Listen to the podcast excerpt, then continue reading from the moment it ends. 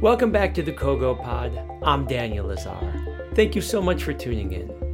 Now, as you might have discerned already, so much of what we do in this class is wrapped up in pursuing a complex and nuanced understanding of political institutions, political systems. And my effort today is to try to provide you with, well, a systematic approach to understanding political systems. Now, there are all sorts of lenses through which we can view political systems and political institutions. And perhaps in future talks, I will dive more deeply into some of those. But today, my focus is on systems theory. Systems theory has evolved through the discipline of political science throughout the last two or three generations. Its heyday was probably in the 50s and 60s, and if we were to try to trace systems theory to one scholar, which might not be the healthiest effort, but to give some credit where it's due, let's give some credit to David Easton. Easton was a Canadian, got his PhD at Harvard, taught at Harvard for a few years before spending most of his career at the University of Chicago. And in my talk today, I'm going to try to create a sort of synergy between the working mind of David Easton and that of Gabriel Almond. If you've been listening to this podcast regularly, you've probably heard me talk about Gabriel Almond. Almond, for his part, was a student at the University of Chicago, but spent most of his academic life at Yale. And Easton and Almond were, and to some still are, titans of political science. Both were presidents of the American Political Science Association at one point, and there are still scholars today who would happily put both of them on the Mount Rushmore of political science. And as interesting and influential as they are, enough about them, right? Let's get to their work. Okay, so Gabriel Almond frames the system approach this way. He says that all systems necessarily have two properties. First, all systems have a set of interdependent parts. Right? Interdependent parts. And then, secondly, all systems necessarily have boundaries towards the environment with which that system interacts. Right? There are limits to the sovereignty of the system. Okay? Interdependent parts and boundaries. Now, the political system itself is a set of institutions and agencies, you know, executives, legislatures, judiciaries, bureaucracies, all that stuff. And that system, as we know, is mostly concerned with formulating and implementing policy, and also communicating the collective goals of a society or of groups within it. Okay. So that's Gabriel Almond's definition of a system what it is and what it seeks to do. Again, a set of interdependent parts with boundaries towards the environment with which it interacts whose goal it is to formulate and implement policy and to communicate the goals of a society. And if that sounds a little abstract to you, well, welcome to political theory. It's a little bit abstract. And so, what I hope to do today is to nail that definition down through example and then to foray into the abstract again by walking you through some, I hope, useful analogies that illustrate systems thinking. All right, cool. So, what the systems approach offers us is a systematic exploration of how political structures of a government are functional. And so we measure the functionality of political structures by the extent to which they promote order, balance, and justice. And structures are dysfunctional to the extent to which they promote disorder or imbalance or injustice right? And all systems have functions right? So a function is a purpose. Just remember that right? That's what we're talking about when we're talking about functions. We're talking about the purpose of an institution so to nail this down for you a bit lest we get too theoretical the executive branch is a structure the structure has a purpose the purpose is to promote order, balance, and justice. Right? It's also to execute the laws, to manage the bureaucracy, etc. But at its root, we can measure the functionality of an executive or a legislature by the extent to which it promotes order or balance in the political system. Now, all political systems have a couple of common functions. All political systems socialize the citizenry. They all recruit and they all communicate with the citizens in order to formulate and implement policy. So I want to take a hot moment to walk through each of those in turn political socialization, political recruitment, and political communication. Political socialization is a process that we are all always going through. It's an interactive process by which individuals learn the skills, the values, the beliefs of a political culture. In other words, political socialization is how individuals, how you and I, form our political attitudes, and thus collectively how we as citizens form political culture. And every regime, from the most democratic to the most authoritarian, socializes its citizenry. And they do so through what we call agents of socialization. So let's think for a second about how we develop our political beliefs and attitudes. Let's think about how political culture is formed. I mean, obviously, it's a complex and dynamic process, and it's a process that is done through what we call agents of socialization. The family is an agent of socialization. You know, to some substantial degree, we get our political beliefs through our family, our parents and our aunts and uncles, our siblings. They teach us, sometimes dogmatically, sometimes not, about how to engage with politics and what to think, politically speaking. In fact, the family might be the most profound and effective agent of socialization. Most people develop the same political attitudes and beliefs that their parents have. And as daunting as I know that must be to many of our listeners here, it's true. And that's in part because our family has a huge impact on where we are raised and how we are raised. Our family has an impact on our socioeconomic status, our racial or ethno religious backgrounds. So the family has an outsized impact as an agent of socialization. The media plays an important role as an agent of socialization. Education systems play a huge role in socializing us politically, right? If you're from one of those countries where there's a picture of the leader of the country in every classroom, or if you're from one of those countries where you wake up and you pledge allegiance to the flag and they sing the Star Spangled Banner at every sporting event, then you know what I mean. But sometimes it's much more subtle than that, right? In Western liberal democracies, students tend to speak more in class. They tend to engage with each other and to engage with their teachers more freely and in more authoritarian political systems, the schools tend to mirror that. Students have less of a voice in class. The teacher doesn't ask them so much what their opinion of the reading is. They don't ask them how they would solve the equation. They tell them what their opinion should be, and they show them how to solve the equation. So, education systems play a crucial role in modeling the types of behavior that the political system demands in that political culture. So we got the family, media, education, religion is an agent of socialization, corporations, interest groups, political parties can play sometimes an outsized role as agents of socialization. The government itself is an agent of socialization, the military. All of these are different agents of socialization. And in some political cultures, the military plays more of an outsized role, and in other cultures, it's really understated as an agent of socialization. In some cultures, religion plays a central role as an agent of socialization, and in other cultures, religion plays more of a peripheral role as an agent of socialization. Right? But again, what we're talking about here is one of the central functions that political systems play, which is to socialize the citizenry, and they do so through these agents of socialization. A second system function is political recruitment.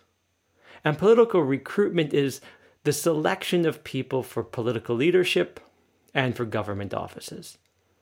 So, how does a system select people to lead? What are the determining factors in the political system of when someone becomes a minister or a prime minister or a chancellor or a president or a congressperson? Well, agents of elite recruitment do that.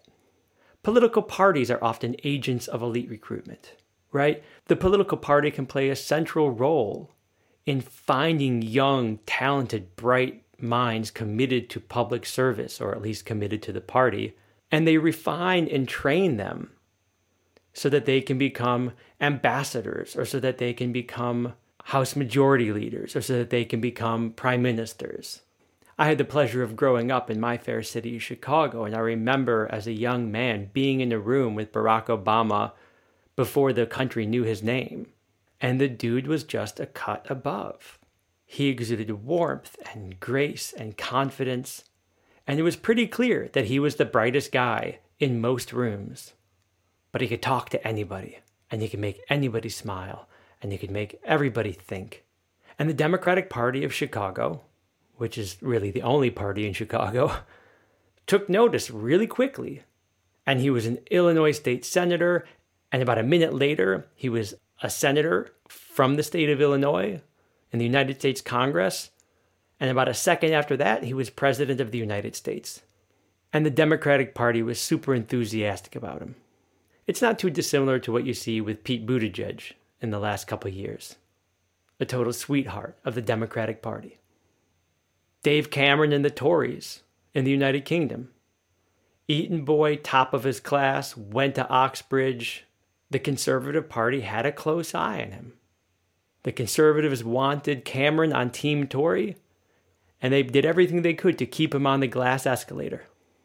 And political parties as an agent of elite recruitment is not limited to Western liberal democracies.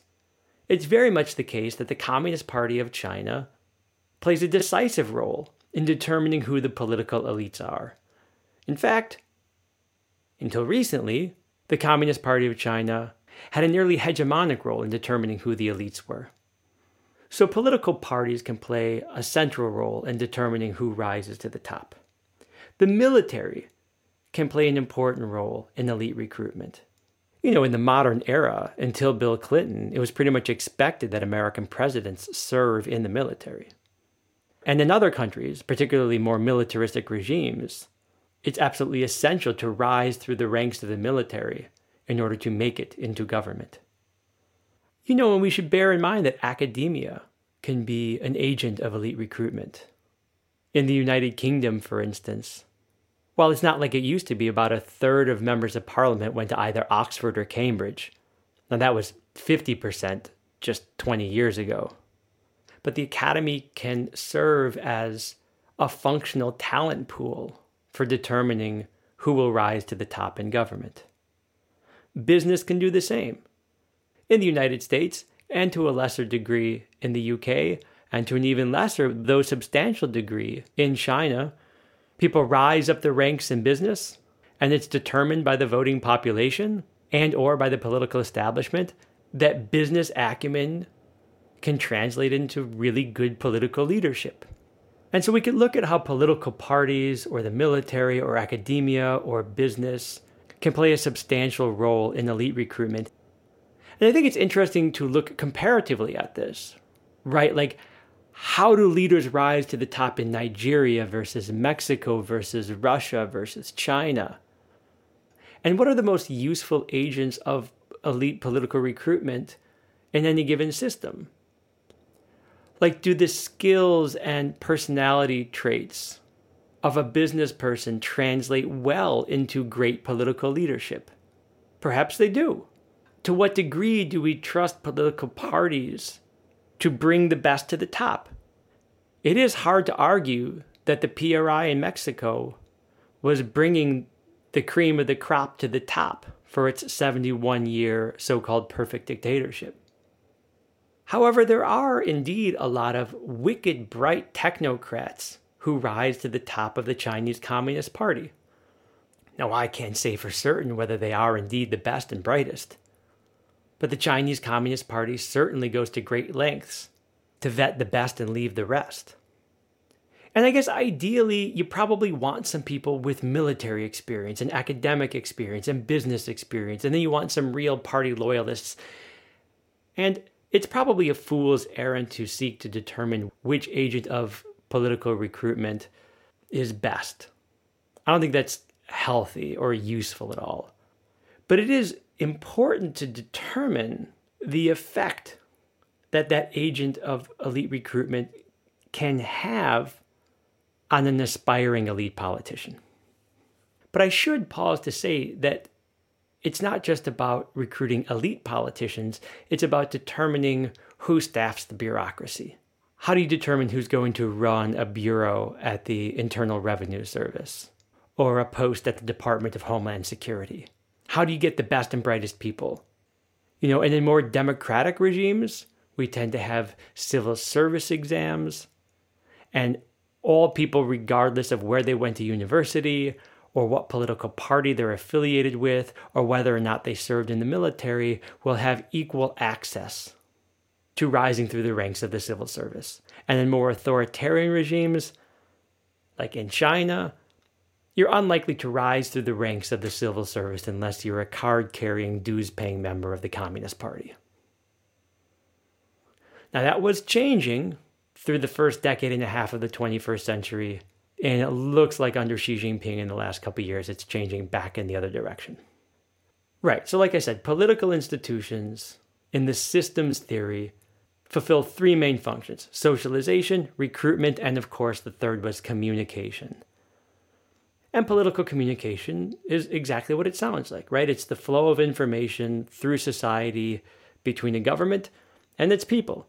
And in more democratic regimes, it's a two way street. The people speak to the government, and the government actually listens. And the government speaks, and the people listen.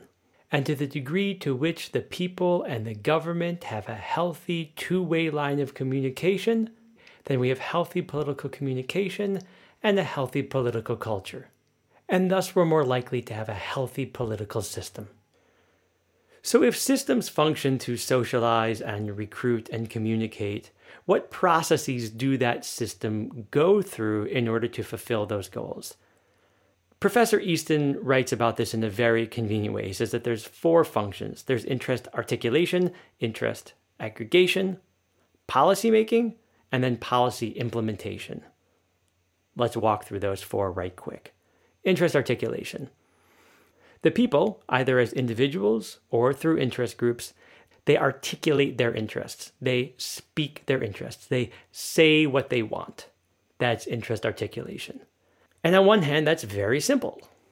And on the other hand, it's inordinately complex. Because you have people from the East who have these desires, and the people from the West who have these desires. And you have old people and they have these demands, and young people are making these demands. And people of this ethno religious background they really want to focus on this. And people from this ethno religious background, they might be more interested in that. And people of this ideological hue demand this, and people of that ideological hue demand that. And so the people articulate their interests, and in more democratic regimes, they articulate their interests more freely and without fear of reprisal. And in more authoritarian regimes, they might be muted in their articulation of their interests. There are smaller boundaries that they have to articulate their interests. But that, in short, is interest articulation. And then what the government does is they aggregate those interests. So they listen to the people and they try to bring the people's ideas together the people's ideas, which are unsystematic, they are disparate, sometimes they are selfish, sometimes, often, they are foolish. But the government has to, through various means, sort of compile the varied and sundry interests of the people. And then, after articulation and aggregation, they have to make a policy out of the disparate contradictory, sometimes foolish ideas of the people. And policy making itself is inordinately difficult. I know that my dear listeners out there would like a healthcare policy, or they'd like a gun policy, or they'd like an education policy. And you can have ideas and hopes and dreams. And I encourage all of that. But making policy isn't just about ideas and hopes and dreams. It's much more hard nosed than that. It's about writing something within the confines of the law that can actually work, that most people will willingly adhere to. This is why we have these public policy master's programs at the most esteemed universities in the world, because writing policy is hard. I know, my dear listener, that you want an environmental policy that makes the earth habitable for all of us and for all species. I do too. And you may be angry, and I might be too. But can you write the policy? Could you even begin to sit down to write the first paragraph of the policy? Not the policy of your hopes, but a policy that can be realized and within the confines of the law. Policy making is hard stuff. And hopefully, this system recruits the most competent leaders to write policy. And the fourth process after articulation, aggregation, and policymaking is implementing policy. And if the policy is written well, and my friends, that is a big if, it's easier to implement the policy. But here's the problem if either because the policy is written poorly or because the people don't have faith that the policy should exist, then we run into a real problem of policy implementation. A real easy example is prohibition in the United States, which I know I've mentioned in the previous talk. The prohibition policy was wrought with error. Not necessarily in intent, although that's debatable, but in that there wasn't anything written into the policy that gave federal, state, and local law enforcement officials the teeth required to implement such a game changing policy. And prohibition, not unlike drug laws in the United States today, is a useful case study in poorly written policy which makes implementation next to impossible. Perhaps less controversially, tax laws and tax codes if tax policy is written poorly, it's really hard to enforce. And even when tax law and tax codes are written well, it's difficult to implement those as well. So, in all four of these process functions, we have great degrees of difficulty. Right? The people being able to articulate their interests in, shall I say, an articulate way poses a Herculean challenge. A government's ability to aggregate those interests which have been articulated is a Herculean task, particularly in regionally, racially, ethno religiously, and economically diverse countries. Making policy well is a Herculean task, and implementing that policy, even when it's made well, is likewise Herculean. And all of those process functions are terribly vexing, both in democratic and non democratic regimes. I think that there's this illusion growing over the last couple of years that the Chinese got it easy because they don't have to listen to the people articulate their interests, so they don't have to aggregate it, so they could just make policy and implement it. And that illusion is born of the ignorance of the fact that Beijing has a terribly difficult time implementing its laws, which also goes to explaining why Beijing, in its desperation, is using things like cyber surveillance and social credit scores as a means to implement its policy. So, adequately fulfilling these process functions is always going to be difficult. It's difficult in autocratic regimes, it's difficult in democratic regimes. Because guess what, kids? Governing is hard. Real easy to criticize, real hard to do. You know, you could break it down and try to make it digestible, and that's what Easton and Almond do rather splendidly. For example, Gabriel Almond talks about all government having three policy functions, right? He talks in real simple terms and really useful terms about how all government action results in what he calls outputs, which is to say the implementation of political processes. Right? And these three are regulation, extraction, and distribution, right? All government efforts go towards one of three functions regulation, right, of behavior or of the economy, extraction, taxes, fees, and tariffs. Like the old French finance minister Colbert said, plucking the feathers of the goose with as little screeching as possible, right? You have to extract taxes and fees and tariffs. And that stuff is really complicated, of course. We have a full menu of options for extraction. And then distribution, which is to say, now that we've extracted from the people a certain amount of their income, we have to distribute it to the citizenry. We have to provide benefits and services to people who live in this country or this region. So that's really systems thinking, right? Looking at the functions that systems serve in terms of socialization, recruitment, and communication. Looking at the processes that systems engage in articulation, aggregation, policy making, and implementation. And then looking at what these policies seek to do, which is basically wrapped up in regulation, extraction, and distribution. And I tried to ground my discussion of all of that in some specific examples that we see in Mexico or China or the United States or, or, or. But perhaps it could be equally useful for me to seek to make sense of systems theory via analogy.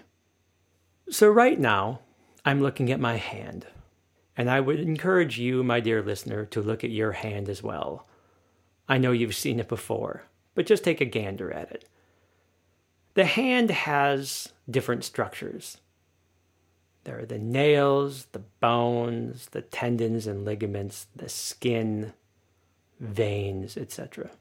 Each of these structures serves a function. If any one of these structures is dysfunctional, which is to say, if any one of these structures is perhaps injured to the degree to which it creates an imbalance in the hand that could create an imbalance in the whole functionality of the hand.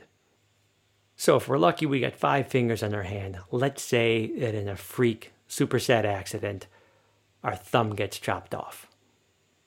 Quite obviously, that throws off the balance, the order, the homeostasis of the hand. The rest of the hand is somehow going to have to shift its function in order to somehow make up for the absence of the thumb. Yeah. Now let's think about that in the context of a political system. What if at the top of the executive branch you have a president and a bunch of henchmen who are incompetent and or malevolent? The president is a crook, a thief, a no-goodnik. Because the nature of the system is interdependent, the legislature and the judiciary and the civil service have to work double time, have to work overtime, have to work on overdrive in order to somehow mitigate the nefarious effects of an executive branch gone south. That's kind of the functional equivalent of getting the thumb chopped off. What if, in an unfortunate event, you put your hand on a hot stove and the structure of the skin gets burnt? It's going to be hard for that hand to function optimally. The hand might not function at all. If it functions at all, it might only function with great pain and a certain sclerosis. What if the legislature is just not doing its job, if it's caught up in gridlock? Or if there are too many parties and a really uncomfortable coalition has to be formed that doesn't function?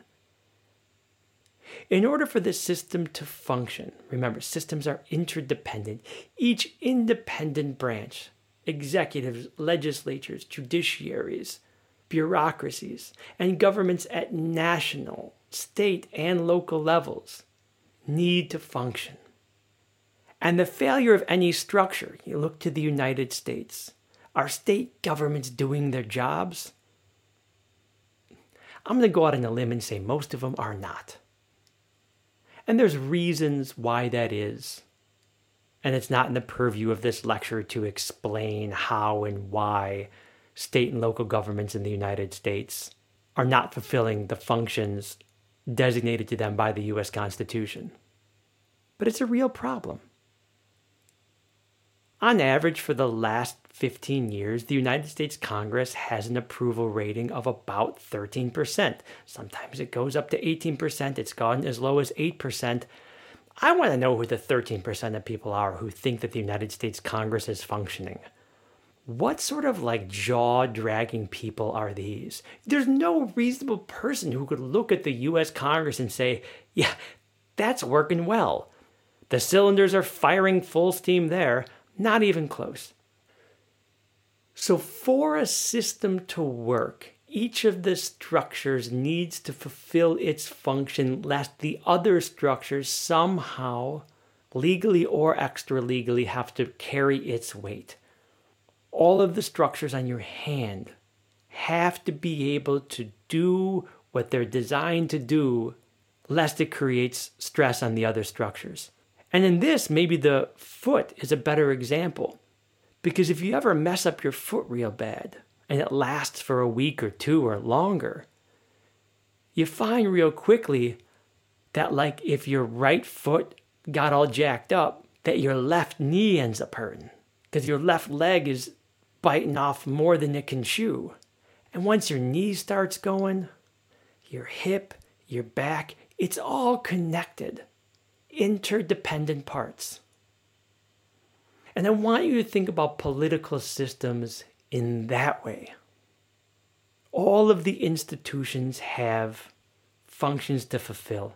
And if the physiological analogy doesn't work for you, for those of you who have an interest in automotive systems, you think about what a simple engine does, like a motorcycle engine. What does it do? Well, it intakes air. In this metaphor, the air is the hot air of the people, their articulated interests. The engine takes in that air, right? It aggregates that air, and then it compresses that air in what we call interest aggregation, right?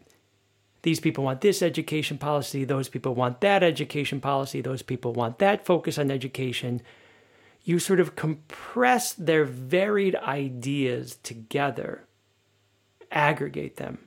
And then in a power stroke, a spark plug, you have policy. You make a policy. That's the power stroke, policy making. And then the exhaust is the enforcement of it. You got to get out there in the world and make sure that the policy is being enacted. And that's really how simple engines work it's intake, compression of air, a power stroke, and then exhaust. And that's how political systems work it's articulation, aggregation, policy making, and implementation.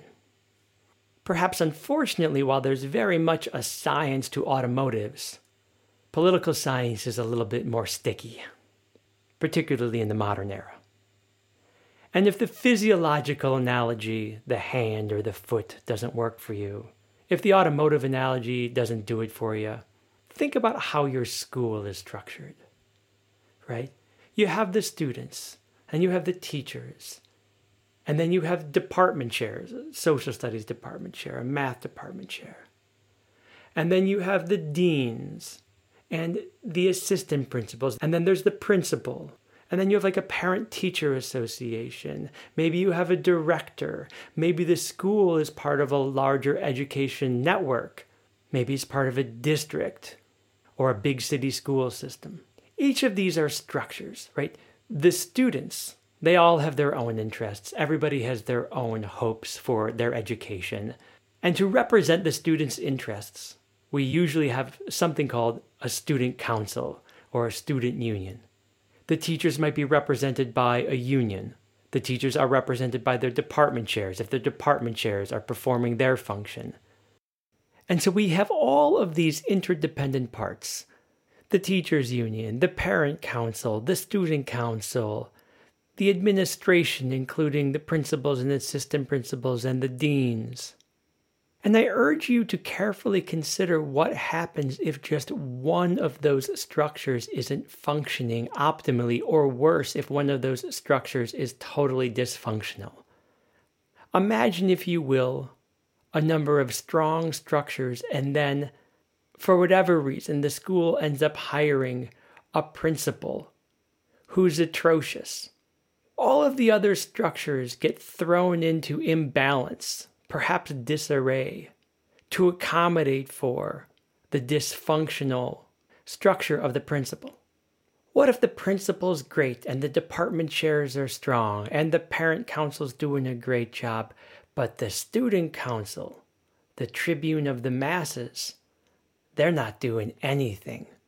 Most of the kids who tried to get on the student council were just trying to brush up their resumes or thump their chests and pump their egos, and the student council becomes this dysfunctional body. The students aren't listened to through the one body designed primarily to listen to them. That makes the job of the principal infinitely harder. It makes the job of the parent council infinitely harder. What if you have a solid teaching faculty, but the department chairs are each and all atrocious. And the department chairs are supposed to be the tribunes for the teachers. Right? The system, the school system is dependent on each of these individual structures performing their function, and their failure to do so puts a huge strain on the other structures, and it can make the system totally dysfunctional. And of course, these are just analogies, but I hope that they're useful in helping you to investigate political systems more carefully. When you look at the governments of Britain, Russia, China, Nigeria, Iran, and Mexico, examine each of the structures of their political systems carefully Read and think critically about what types of systemic changes could be made to make the system more balanced, more orderly, and ultimately more just. For such are the goals of political systems.